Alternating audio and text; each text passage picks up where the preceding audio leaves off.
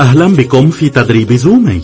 سنتعلم في هذه الجلسة عن أهمية التزايد وحصول هذا الأمر بسرعة. هذه الجلسة تتعلق بالسرعة. السرعة أمر يتعلق بالوقت. مدى السرعة أو بطء حصول الأمور. السرعة مهمة لأن المكان الذي سنقضي فيه الأبدية يتحدد من خلال الزمن القصير الذي ندعوه الحياة. يخبرنا الله في كلمته أنه صبور ومتمهل معنا. فلا يريد أن يهلك أحد بل أن يتوب الجميع ويتبعوه. يعطينا الله وقتا لأنه يعرف أن لدينا وقتا قصيرا لعمل ما دعانا لعمله ولنصل إلى كل الذين دعانا إلى أن نصل إليهم. ولنتبع يسوع علينا أن نسعى وراء من يخصونه بسرعة أكبر.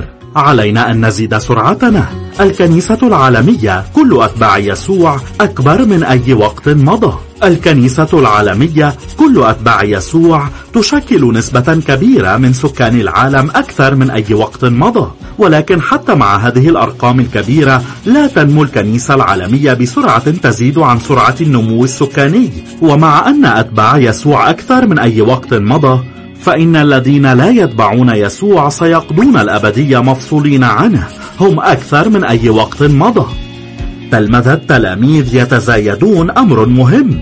ابدأ بتلميذ واحد فقط. إن تضاعف تلمذ آخر مرة كل 18 شهرا أي سنة ونصف. والذي تتلمذ عمل الأمر نفسه فإنه في غضون عشر سنوات سيكون هناك 64 تابعا جديدا ليسوع وهكذا سيقضي 64 شخصا الأبدية مع الله لكن ماذا لو تحركوا بسرعة أكبر؟ ماذا لو زادوا من سرعتهم؟ إن تضاعفوا مرة كل أربعة أشهر أي ربع سنة بدلا من 18 شهرا والتلاميذ عملوا الأمر نفسه فإنه في عشر سنوات سيكون هناك مليار تابع جديد ليسوع كل هذا يحصل بزيادة السرعة الانتقال من 18 إلى أربعة شهور يعني أننا نتحرك بسرعة أكبر بأربع مرات ونصف. ولكن حين يتم تطبيق ذلك التسارع على كل تلميذ فإنه في مدة عشر سنوات ستنمو عائلة الله بسرعة 15 مليون مرة أكثر أقل من 100 أكثر من مليار.